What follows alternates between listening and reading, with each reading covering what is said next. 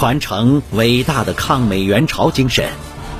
再现抗美援朝战争恢宏的历史。您收听到的是由银针观澜播讲的《较量：伟大的抗美援朝战争》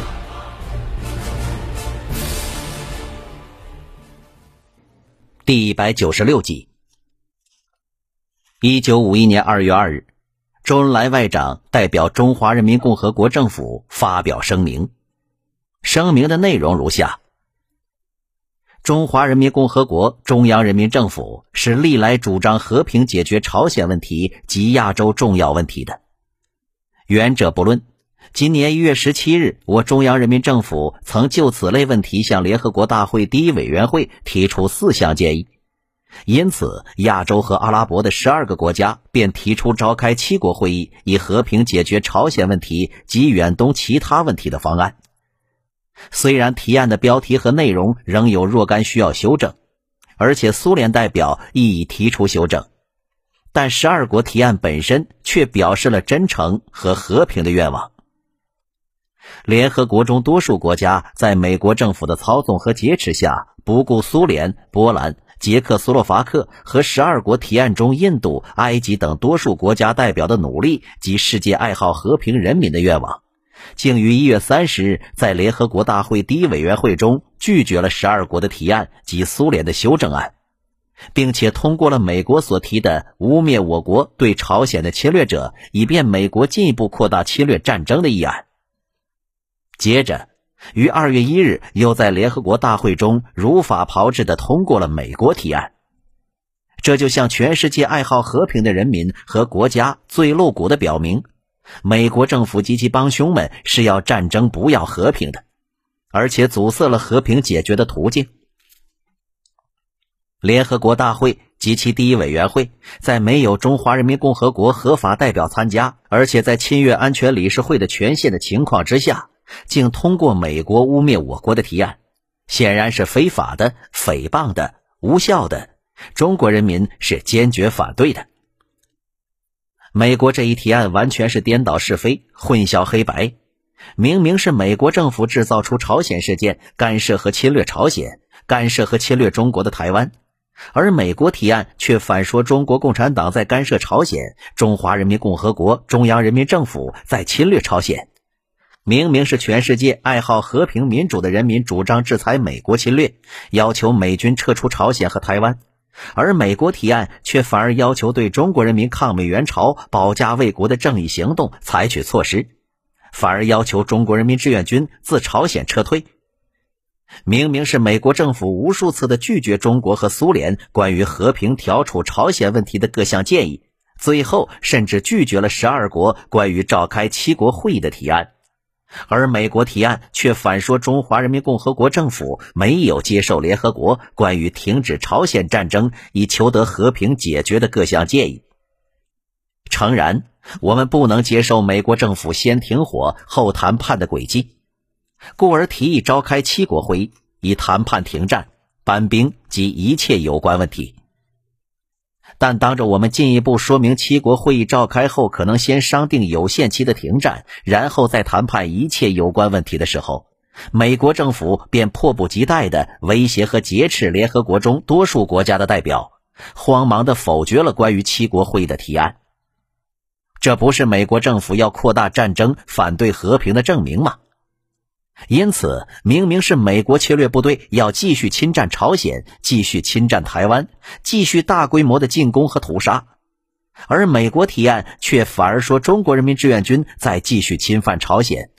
故号召其帮凶国家给他以一切支援，而不给中国以什么任何援助。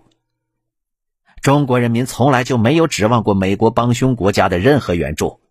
只是美国帮凶国家给予美国的一切援助，过去不曾拯救他在朝鲜的悲惨失败，而且将来也绝不能拯救他悲惨的失败。相反方面，中国人民从此倒会更清楚地认识美帝国主义的侵略野心，会更加坚定自己以行动击败侵略者的决心，会更懂得为了对待美帝国主义及其帮凶的扩大战争企图而采取一切必要的措施。在联合国的印度代表说的对，联合国大会第一委员会中多数国在一月三十日晚间所采取行动，意味着不停火、不谈判、也不和平解决。这就是美国政府威胁他们所要达成的目的，也就是美国提案的真意。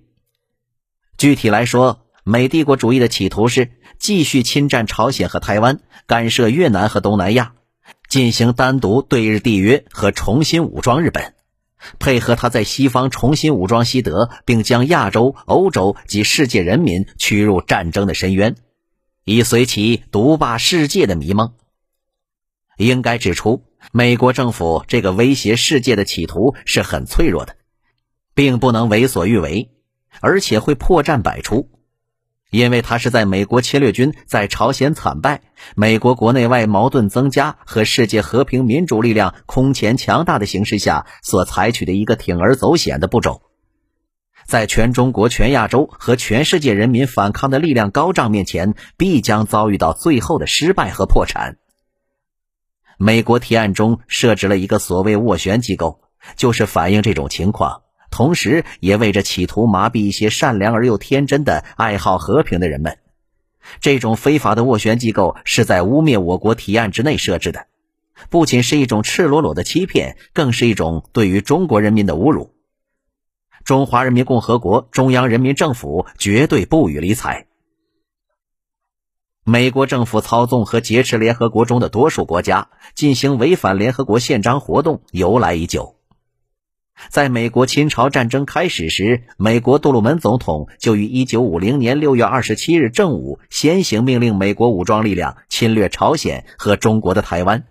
然后才于同日晚间在没有苏联和中华人民共和国代表参加的安全理事会中操纵多数，非法的事后追认了美国武装力量侵略朝鲜的行动，而不提及美国企图独占的台湾。现在。因为联合国安理会中有苏联代表遵守宪章、坚持正义，故美国是将污蔑我国的提案所幸违法的越过安理会，直接的递交给联合国大会，以破坏大国一致的原则。即使如此，美国提案之被非法通过，也是极勉强的，是在美国政府威胁利诱的强大压力下造成的。实际上。不赞成美国提案的国家的人口超过世界人口半数以上，赞成十二国提案的国家有十四亿人民的支持。可以断言，联合国中如果美国政府不能行使其操纵和劫持多数的政策，则世界和平局面早就可以奠定了。苏联代表在联合国大会第一委员会中说得好：“所有投票赞成美国提案的人都要对这种行动的后果负严重的责任。”因此，努力于葬送这一在形式上被非法通过的可耻的、侵略的、反动的帝国主义的美国提案，使之彻底归于失败，将不仅为和平解决朝鲜问题及亚洲重要问题开辟道路，而且为反对侵略战争、保卫世界和平及恢复联合国宪章的尊严奠定基础。联合国二月一日的决议。也遭到了苏联、印度等国的坚决反对。斯大林对于联合国决定宣布中华人民共和国为侵略者一事发表了谈话。他说：“我认为是一个可耻的决定。确实，如果一个人断言侵占了中国领土台湾，并侵入朝鲜，直到中国边境的美国是自卫的一方，而保卫他的边境并力谋光复被美国侵占台湾岛的中华人民共和国，倒是侵略者。”那他必定是丧尽天良了。美国操纵联合国大会通过污蔑中国为侵略者决议本身，也是其为摆脱在朝鲜的困境谋求出路，同时企图在国际上进一步孤立中国。此外，美国在国内国际上进行了一系列的扩军备战活动，在国内持续加紧扩军备战。一月六日。杜鲁门签署了增拨二百亿美元作为国防费用的法案，使其当年度军事预算一下上升到四百五十亿美元。三月九日，美国国会通过了军事人力法案，将征兵年龄从十九岁扩大到十八岁，并延长了服役期限，将国民警卫队转为现役，并加紧后备部队的训练。大力增加军工武器生产，要求每年生产五万架新式飞机和三点五万辆坦克。为了加强其全球战略部署，到西欧和日本活动。一月七日，艾森豪威尔到西欧各国拼凑北大西洋公约组织统一领导军队。一月二十五日，杜勒斯又到日本策划单独对日签订合约，加速武装日本。美国加紧扩军备战的目的是力图挽回败局。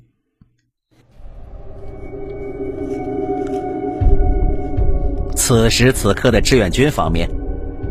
志司正在沈阳组织一个由苏联专家授课进行的关于诸兵种联合作战的短期集训，参训的是志愿军军师团级干部，力图临阵磨枪。参加集训的三十九军军长吴信全认为，在敌人说不定哪天就会反击的时候，从前线调大批师团长回国显然不太妥当。况且志愿军既没有空军，也没有海军，只有炮兵，但是数量也不多，口径也不大。集训诸兵种联合作战，只能是纸上谈兵。但是绝大多数指挥官认为，敌情的掌握是上级的事。能回国看看当然是好事。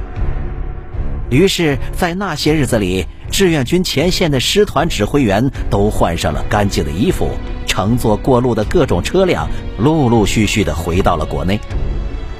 其中不少人心中都有另外一番激动，因为他们都是在全国解放后才结婚的，结完婚就出国作战了。久别胜新婚。将与自己新娘重逢，令这些指挥员一路上都有了一种很久没有过的好心情。